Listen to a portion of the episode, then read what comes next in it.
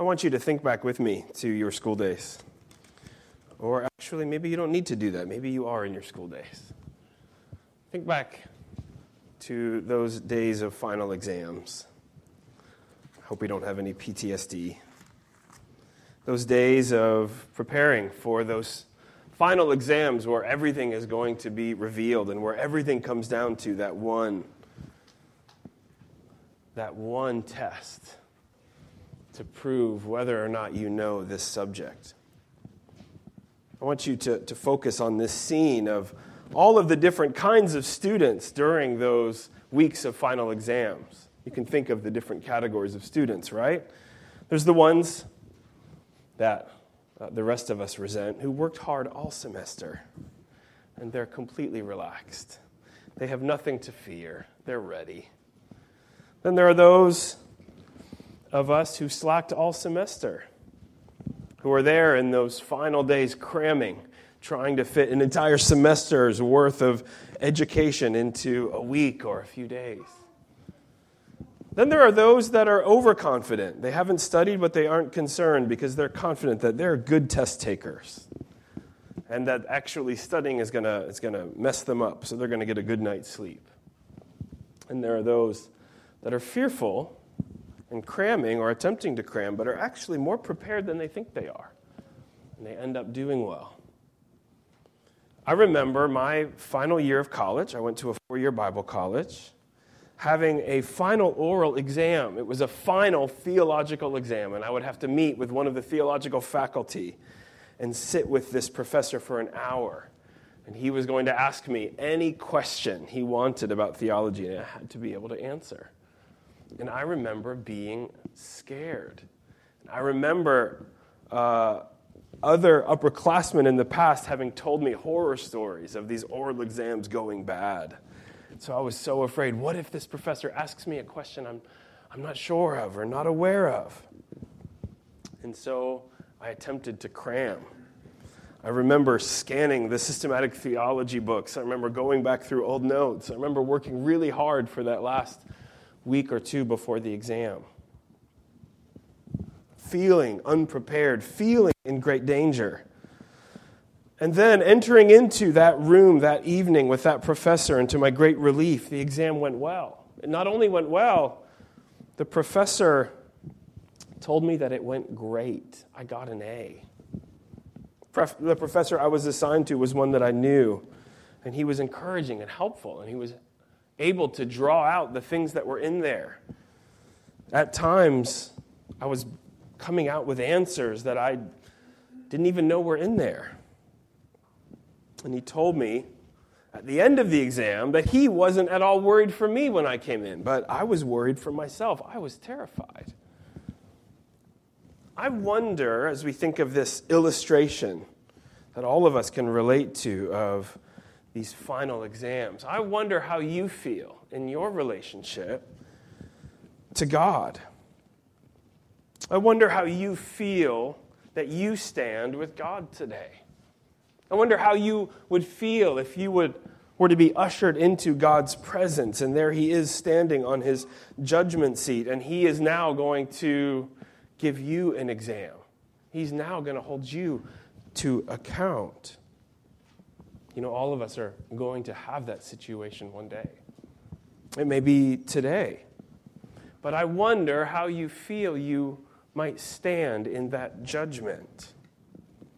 In some ways, that scenes of the different kinds of students preparing for the final exams may be helpful for us, describing what different kinds of people might be like as they consider and anticipate this reality of standing before God. There may be some who are relaxed there may be some who are cramming and fearful as they anticipate something like that. There are some who are overconfident.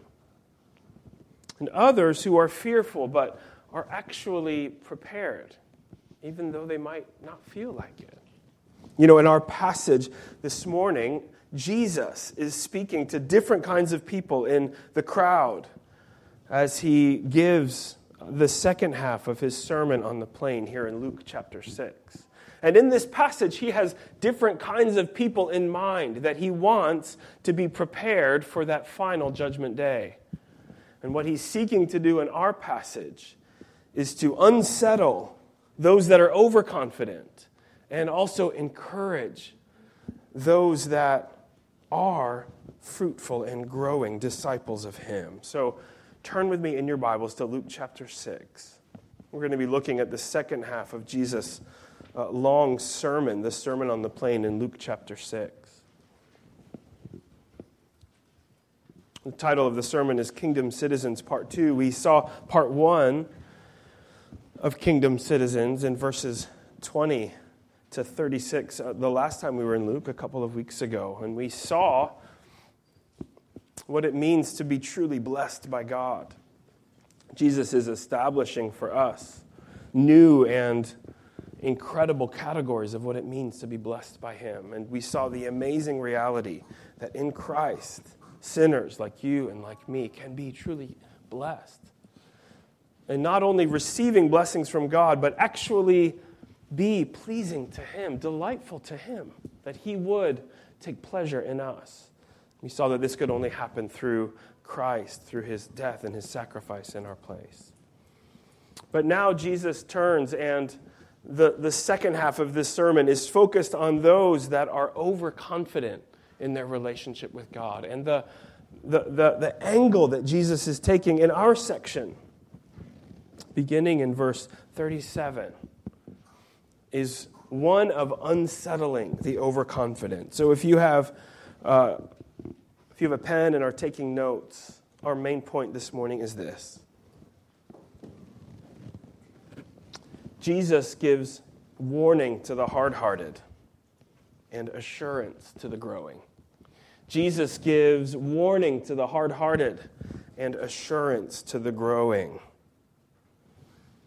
He's warning those that have a hard heart and who are self righteous, and then he's giving assurance to those that are his true disciples who are growing in him. And I pray this morning that anyone here who is hard hearted would be shaken to the core before it is too late and would heed this warning that those of us that know Christ, that we would be encouraged and assured by Christ.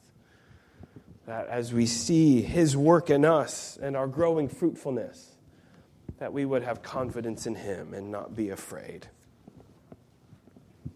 Let's begin. We'll have three points this morning. Point number one uh, the merciful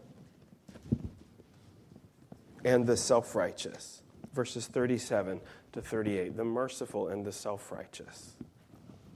Let's begin reading. I want to link verse 36 because these are connected. Look at how he finishes the previous section in verse 36. Be merciful, even as your Father is merciful. And now our section, verse 37. Judge not, and you will not be judged. Condemn not, and you will not be condemned. Forgive, and you will be forgiven. Give, and it will be given to you. Good measure, pressed down, shaken together, running over, will be put into your lap. For with the measure you use, it will be measured back to you. This is God's word.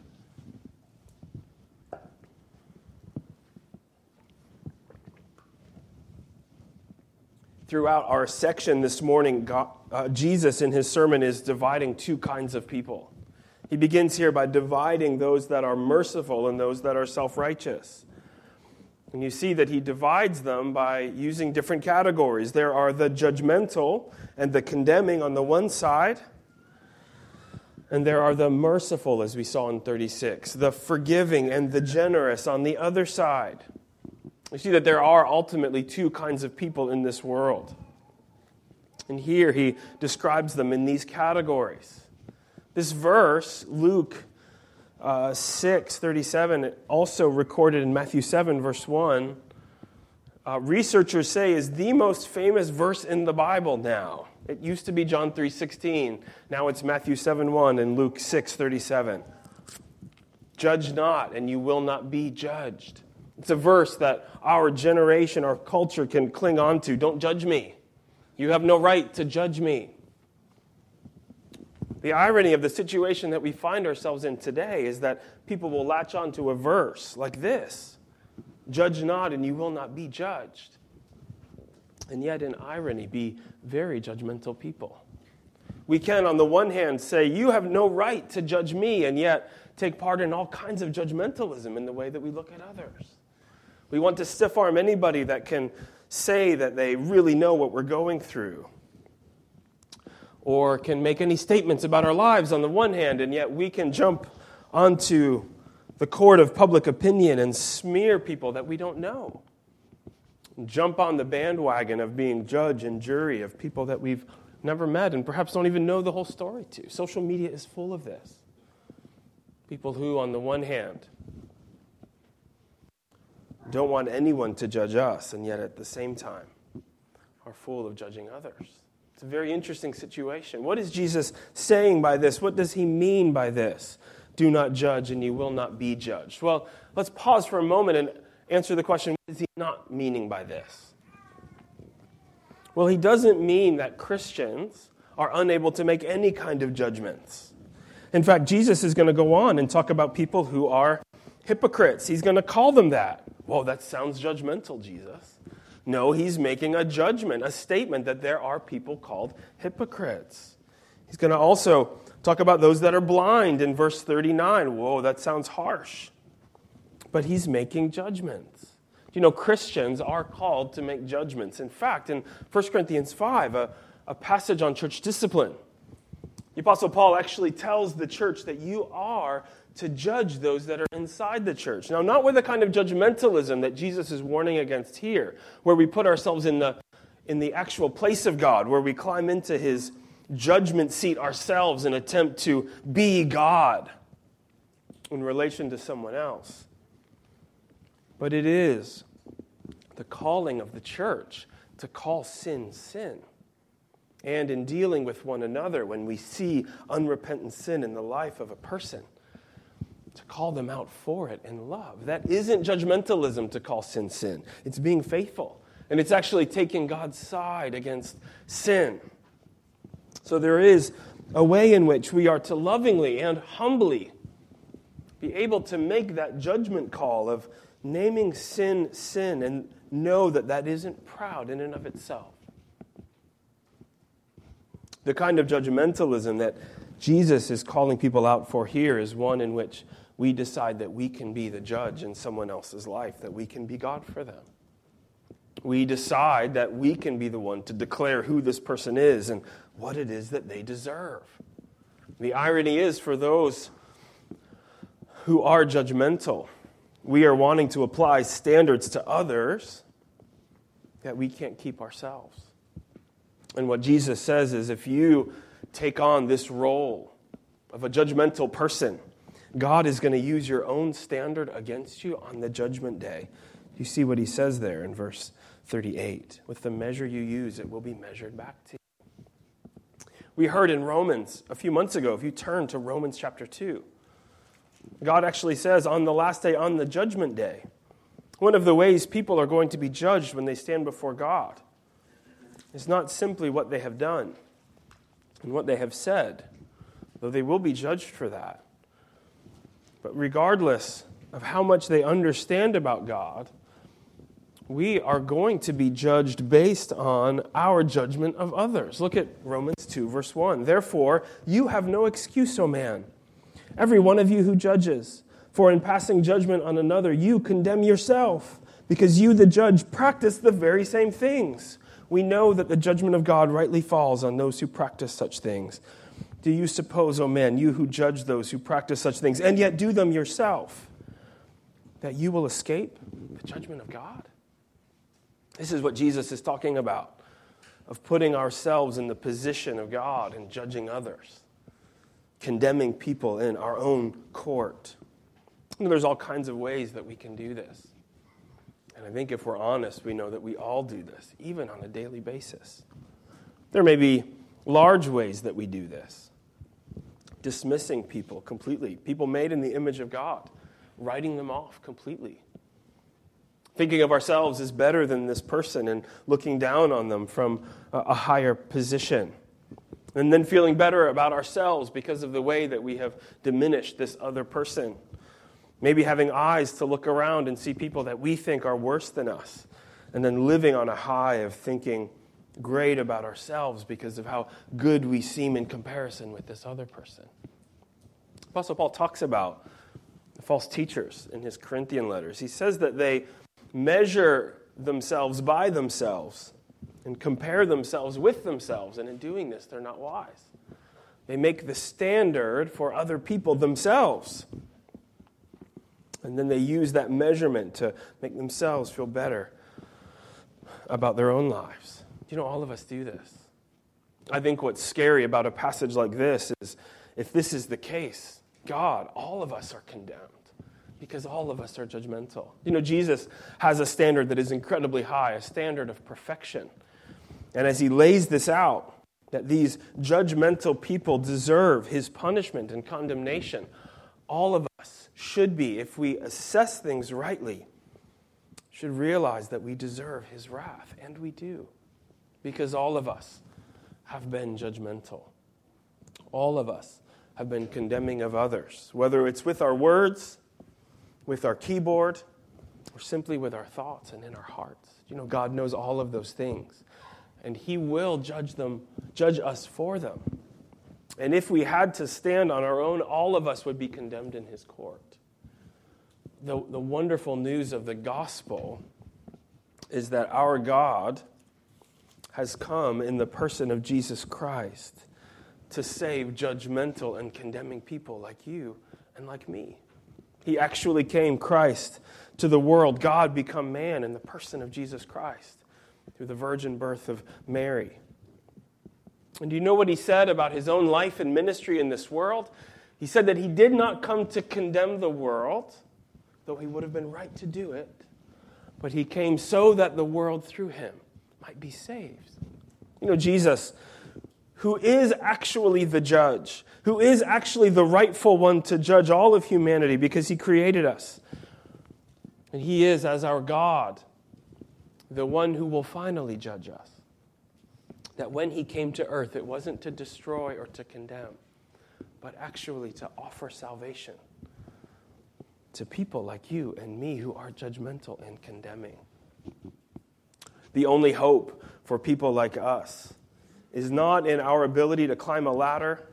It's not in our ability to try to earn our salvation. It's not in our ability to stop being judgmental.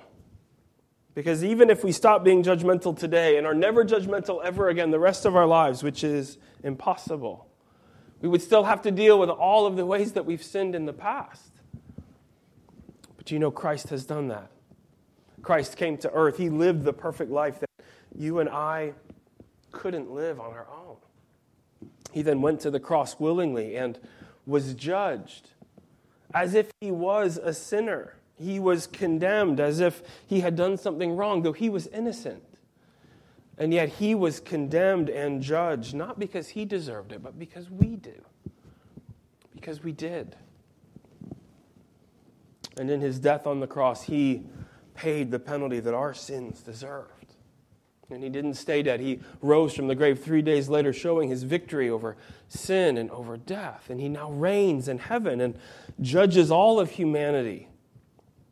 And yet he offers salvation for judgmental people like you and me so that we might be forgiven by him. If you're here and you're not a Christian, if you're here and you don't know what it means to be forgiven by Christ. You know, day, today is the day of salvation. If you will turn to Him, let me call you. Turn to Him. Turn to Christ. If you come to Him in faith and repentance, turning from your sin and trusting in Him, He will be for you no longer judge, but Savior. No longer the one to condemn you, but your friend forever. encourage you run to Him even now while you're in your seats and know that you can be forgiven. He also speaks not only of the judgmental and the condemning, but of the merciful and the forgiving and the generous. He talks about a different category of people, the kinds of people who understand the mercy of God because they've been forgiven by God. Those that have received mercy by God, though we know we deserve actually His wrath, but have received his mercy. who learn to be merciful, those that have been forgiven who learn to forgive, those that have received his generous grace and love and are now learning to be generous. And he says, for those of us who are learning these things and being fruitful in these things, we are going to receive back the same from God in the end. You see how he lists those things in verse 37 and 38. Forgive, and you will be forgiven. Give, and it will be given to you. Good measure, pressed down, shaken together, running over, will be put into your lap. This is a reference to what would happen in the marketplace. If someone was purchasing grain, they would receive it in some kind of basket, whether it was a bushel basket or some other size.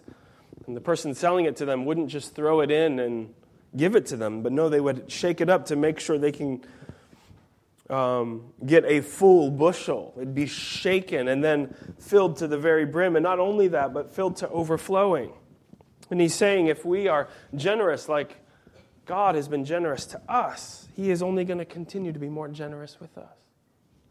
I think at times even Christians can think of God as being a tight fisted God. Did you know that he isn't? That he's generous with his children and that he teaches us to be loving and generous to others. And then he loves to then, as we are generous, continue to be generous with us. He's generous in his love and his kindness and his grace.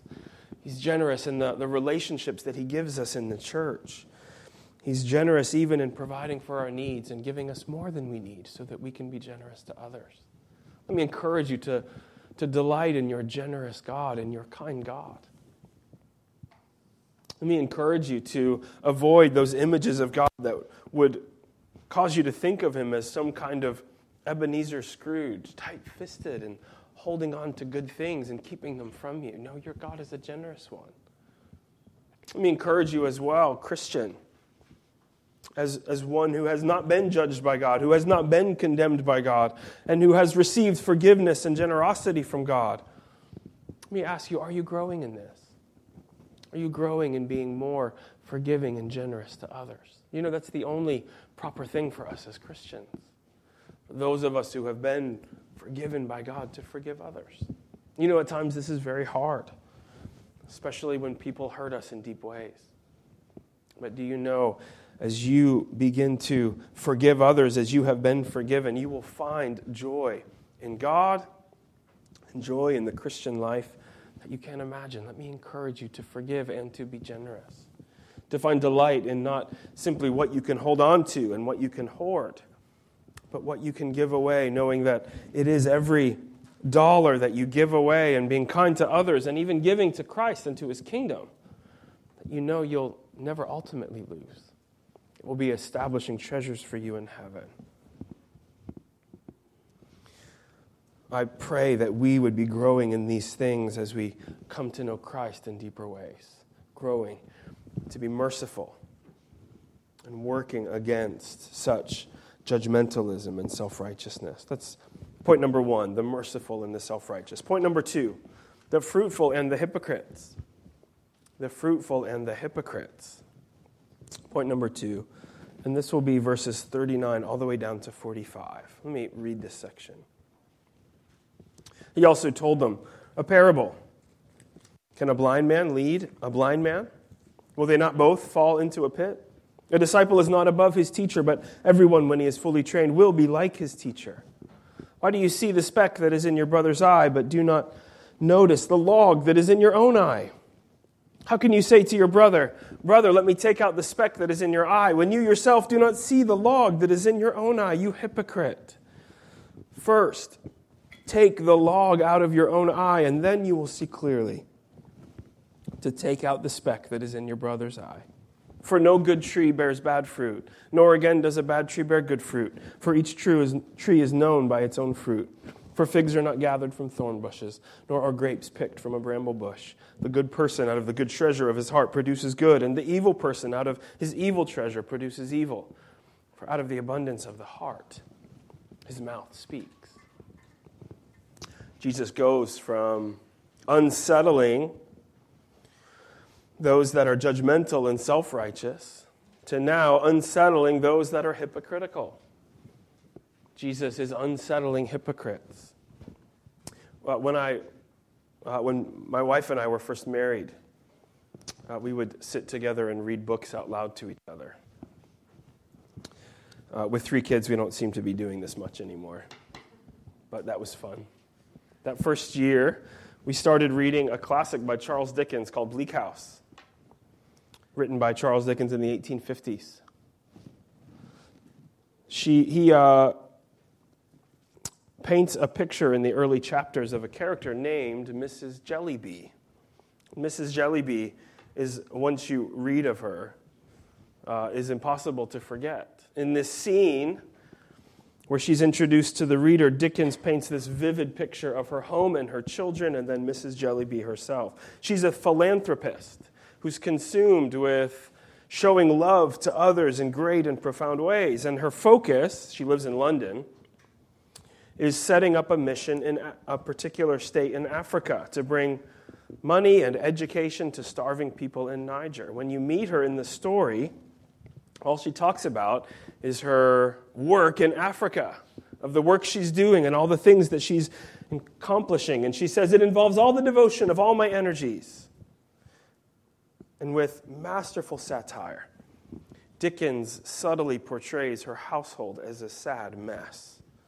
Her children are severely neglected and dirty, starving for actual food and even more for her attention. Her home is a mess, falling apart, even though she's not poor. And in order to care for a people a thousand miles away, she ignores the people who were right there in front of her the husband she married, the kids she gave birth to, the once nice home that she lives in. The scene is at once both funny and devastatingly sad. It's clear that Dickens is critiquing a type of person who goes around doing good or attempting to do good or to show love to others, but yet ignores the most obvious good that they should be doing. This woman declares she's all about loving those that are in need, and yet she ignores the people in need in her own home, right in front of her. This picture for us is, I think, a helpful sketch of what hypocrisy can look like. Where we, on, on the one hand, say what it is that we're about, loving others, and yet, the sad reality that we can be a hypocrite who then does the very opposite with our actual lives, who can say one thing or maybe tell others one thing and yet do the exact opposite. In some ways, it's similar to those that are judgmental, but it's different and unique. The hypocrite is the one who has commands for others, but won't lift a finger to do it themselves. Here, Jesus calls out those that are such hypocrites. He uses a wonderful illustration of his own that of a person who has a speck in his eye, something very painful. If you've ever had dirt or a speck or something in your eye, you know it's an incredibly painful thing and something that must be dealt with. Jesus, then, in an almost comical way, imagines someone attempting to get that speck out who's walking around with a log in their eye. Think of the contrast here. And what is he describing? Someone who has some great sin in their own life that they're not dealing with, who has their eyes focused on everybody else's much smaller sins, and thinks that it's this person's job to point out everybody else's sins and faults, and yet won't deal with their own incredibly obvious faults. They don't have eyes to see them. Jesus is here unsettling the hypocrites. I wonder if you're here and you're not a Christian. I've heard many non Christians say, Oh, I have no interest in Christianity or in church because all Christians are hypocrites. Seems to be a popular idea to espouse. Oh, the churches are just full of hypocrites. Well, if you think that, or if you've ever thought that, do you know that our leader, Jesus, the leader of Christianity, says that hypocrisy is wrong. And even if Christians have been hypocritical, the fact that some Christians are hypocritical doesn't prove that Christianity isn't true. In fact, I think the reality is to be hypocritical is to be human. All humans struggle with hypocrisy, and it can start young. All of us can struggle with attempting to look as if we're better than we really are. All of us can be learning to put on a mask, to put on a certain face, maybe even on Sunday to put on a certain outfit and to show up pretending like we're better than we are, acting better than we are in order to feel better about ourselves and our situation. All of us can struggle with the sin of hypocrisy.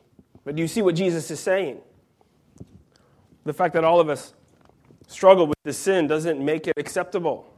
It was something that needs to be dealt with.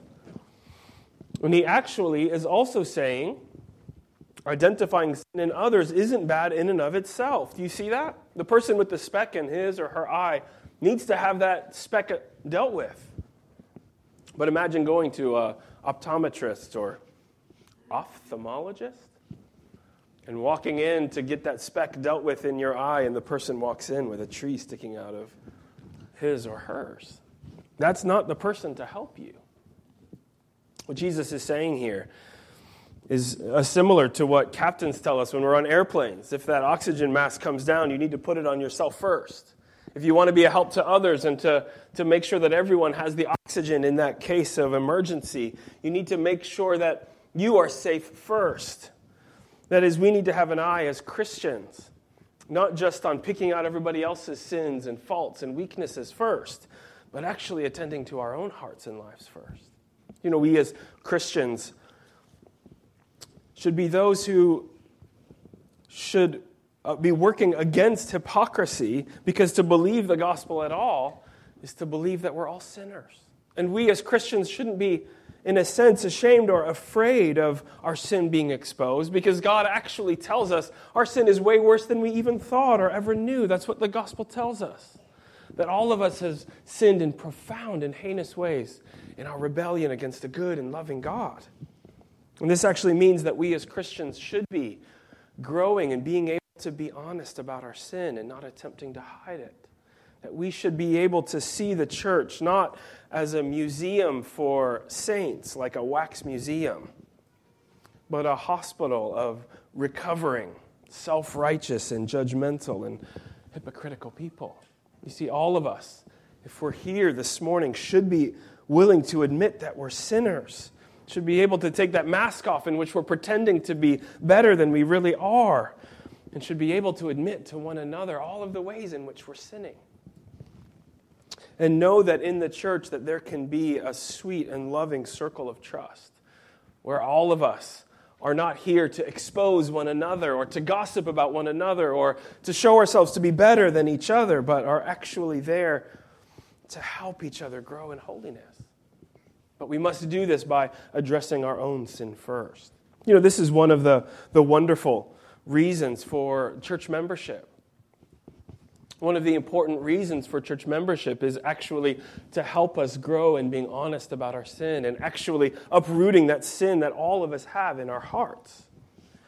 One of the wonderful things that we can be doing as Christians and members of the body of Christ is actually bearing each other's burdens putting ourselves in a position where we ask other people to lovingly ask us awkward questions on a regular basis. One of the reasons I've joined a church, joined this church, is because I know there's going to be days and maybe even seasons of my life where I don't want anybody asking me tough questions, but I know that on that day I'm going to need it. And so I join a church in order to ask other people to hold me accountable on the day when I'm tempted to, to sneak off or to hide, to withdraw from fellowship and to give in to my sin.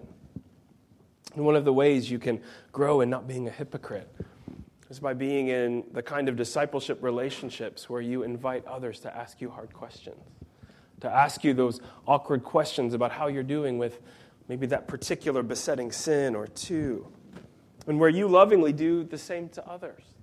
Let me encourage you if you don't have that and would like that, I would love to talk with you after and perhaps help link you into a relationship where you can enjoy such fellowship, a fellowship of honesty, but also of working hard together and fighting and uprooting sin.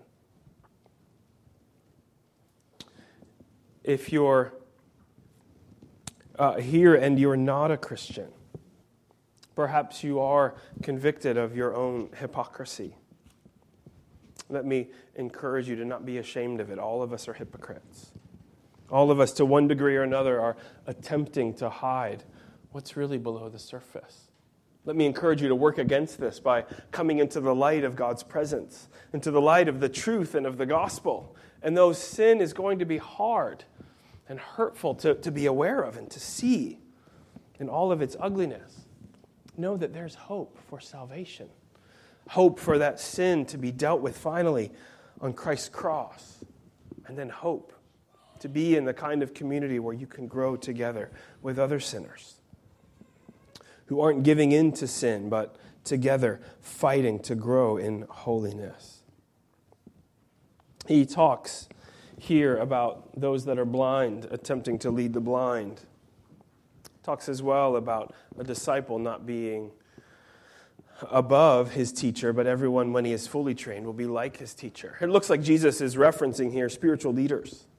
And he's actually saying that spiritual leaders need to not be blind leaders, leading people astray, but those that are trustworthy and have integrity. In other words, those that are to be leaders in the church are to be those that are looking in their lives like Jesus. The people who are leaders in the church aren't just to be the ones who are good at talking or good at presenting a, a wonderful and powerful sermon, but actually a, a leader who is practicing what he's preaching and has some experience with the things he's talking about by actually growing in the fruit of the Spirit. Jesus is also seeking to encourage those uh, who are fruitful and growing in fruitfulness in verses 43 to 45.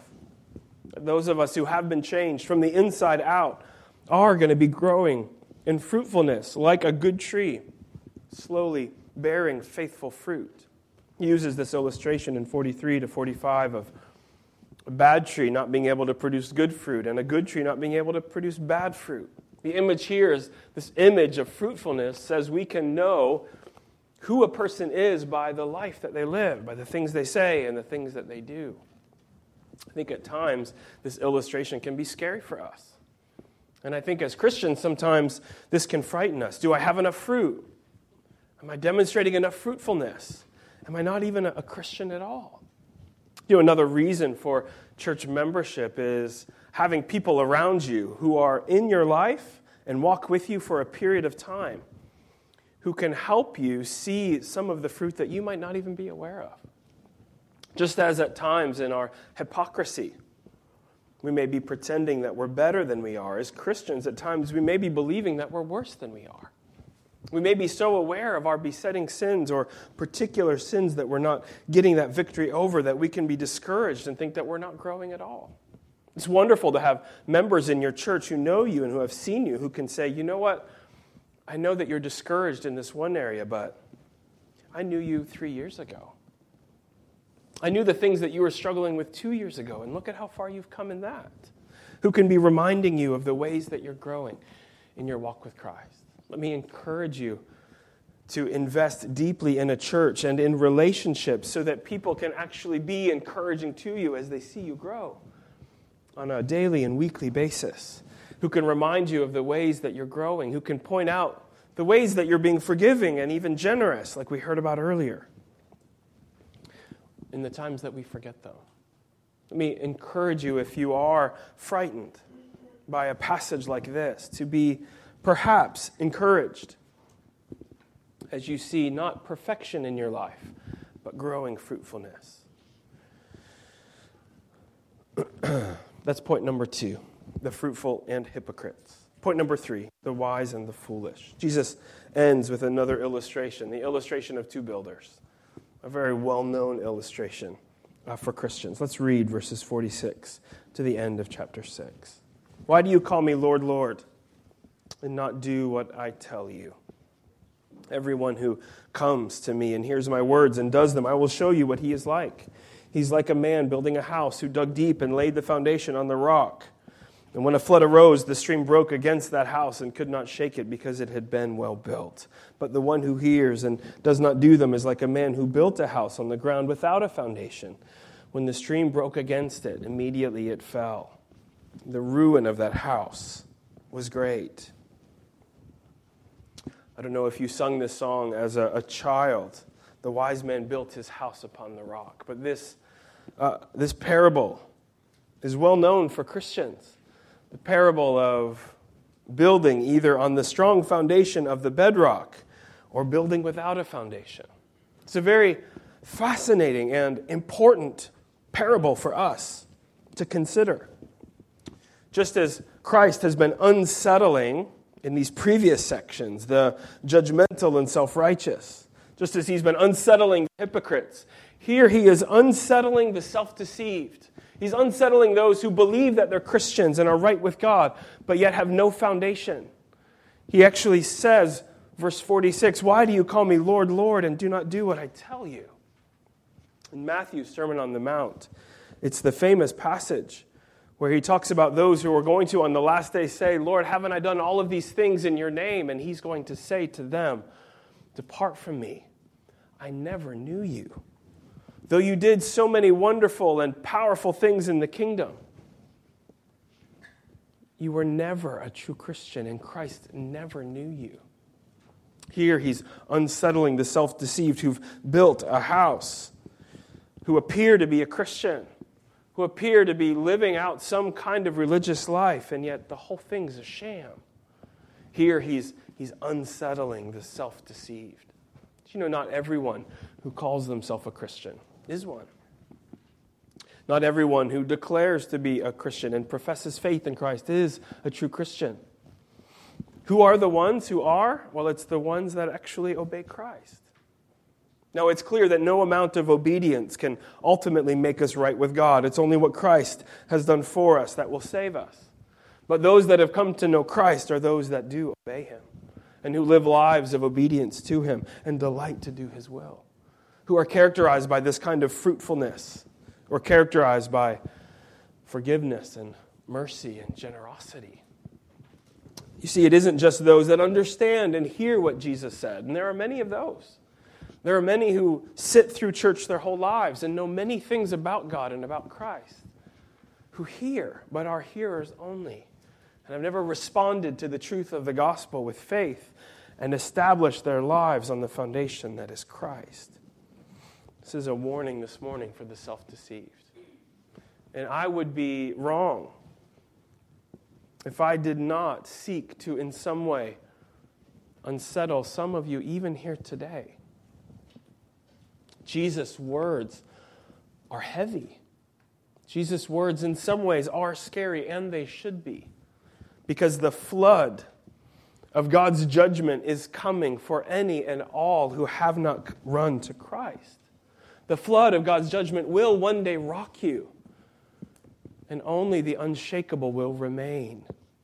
And who are those that are unshakable? Those that have been firmly rooted on Christ, who have built their lives on the foundation that is Christ, because only Christ will be unshaken. So, if you are here and you have been perhaps attending church, maybe even your whole life, and yet your life has looked no different from the time you started go to church until today, you should be concerned. You should be afraid and fearful. You should be, by these words, unsettled. Do not enter that judgment day without being prepared to see Christ, without having turned from your sins and trusted in Christ and been changed by Him from the inside out through His forgiving grace. Let me encourage you. If your life has not been changed by Christ, I don't care how much you know about the Bible. I don't care how many memory verses you can give me. The real question is what have you done with Christ? Have you responded to his gospel call? Have you found in him a Savior? And if not, let me encourage you to allow God to unsettle you and today to build your life and your faith on the only foundation that matters the foundation of Christ.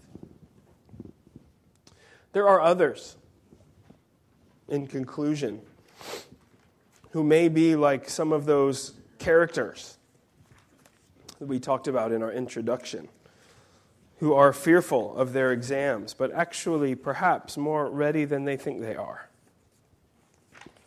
Uh, the Baptist pastor Charles Spurgeon a pastor in London in the late 1800s. In his autobiography, gives a touching account of a, an older woman who was never assured of her faith, who never received the assurance that God offers to his people. Let me read a bit of Spurgeon's autobiography as we hear a pastor caring for a, a, woman who's dealing with a lack of assurance of her faith. Among my early hearers at Waterbeach, so one of his early churches that he pastored, was one good old woman whom I called Mrs. Much Afraid. I feel quite sure that she's been many years in heaven, but she was always fearing that she should never enter the gates of glory. She was very regular in her attendance at the house of God and was a wonderfully good listener. She used to drink in the gospel. But nevertheless, she was always doubting and fearing and trembling about her own spiritual condition. She had been a believer in Christ, I should think, for 50 years, but she had always remained in that timid, fearful, anxious state she was a kind old soul, ever ready to help her neighbors or to speak a word to the unconverted. She seemed to me to have enough grace for two people, yet in her own opinion, she had not half enough grace for one. One day when I was talking with her, she told me that she had not any hope at all. She had no faith. She believed she was a hypocrite. I said, Well, then don't come to the chapel anymore. We don't want hypocrites here. Why do you come? She answered, Well, I come because I can't stay away. I love the people of God. I love the house of God. I love to worship God. Well, I said, You're an odd sort of hypocrite. You're a strange kind of unconverted woman. Ah, she said, she sighed, You may say what you please, but I have not any hope of being saved. So I said to her, Well, next Sunday, I will let you go into the pulpit that you may tell the people that Jesus Christ is a liar and that you can't trust him. Oh, she cried, I would be torn in pieces before I would say such a thing as that. Why, he cannot lie. Every word he says is true. Then I asked, Well, then why do you not believe it? She replied, I do believe it, but somehow I do not believe it for myself. I'm afraid whether it is for me. Have you not any hope at all? I asked. No, she answered.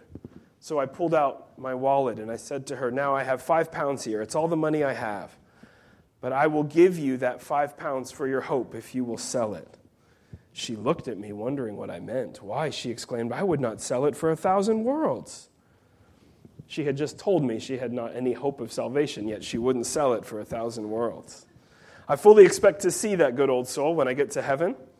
And I'm certain she will say to me, Oh, dear sir, how foolish I was when I lived down there at Waterbeach. I went groaning all the way to glory when I might just as well have gone there singing. I was always troubled and afraid, but my dear Lord kept me by his grace and brought me safely here. She died very sweetly. It was with her, as John Bunyan said it was, with Miss Much Afraid, Mr. Despondency's daughter. He's referring to Pilgrim's Progress. When the time had come for them to depart, they went to the brink of the river, and the last words of Mr. Despondency were, Farewell night, welcome day and his daughter went through the river singing. Our Lord often makes it calm and peaceful, or even joyous and triumphant for his departing timid ones. He puts some of his greatest saints to bed in the dark, and they wake up in the eternal light, but he frequently keeps the candle burning for Mr. Little Faith, Mr. Feeble Mind, Mr. Ready to Halt, Mr. Despondency, and Miss Much Afraid. They go to sleep in the light, and they also wake up in the land where the Lamb is all the glory forever and ever. I love this account of the kind of person who is shaken by passages like this, who hears passages about judgmentalism and knows the judgmentalism of their own heart, who hears warnings about hypocrisy and wonders, Am I that hypocrite? Who hears warnings about the fool who's built their house without a foundation and is then shaken and afraid. Do you know that Christ is not desirous of his children lacking assurance, but actually desires for them to be assured of their faith as they grow in him. Let me encourage you if you are timid and fearful, that that isn't God's purpose for you. If you need to be shaken, then be shaken. But if you are growing in your faith, be encouraged. And let me encourage you, even if you are in this situation, to tell others about it and bring others into your struggle. It may be that they, like faithful Pastor Spurgeon, would encourage you with truth and encourage you as they see you growing in holiness. I pray that as we are working as God's people, as Christ's disciples, as kingdom citizens, as we're growing and putting away judgmentalism and self righteousness, growing and putting away hypocrisy and foolishness, that we would then be growing and imitating our merciful and kind God and our faithful Savior as we learn from Him and grow in Him. Not perfect yet, but one day. And yet, in the meantime, growing, but growing together. Let's go to the Lord in prayer. Father, thank you for your word. Thank you that you convict in order to convert. We thank you that you encourage your people in order to give them peace and hope. We pray that you would be doing your work, even through this passage and this sermon, to unsettle those who need to be, to encourage those that need to be, and that in this way your people would be built up. Prepared for that day when we will stand before Christ and know that because we are fixed on Him, that we will not be shaken, but enter into joy with you forever. We pray all of this in Christ's name. Amen.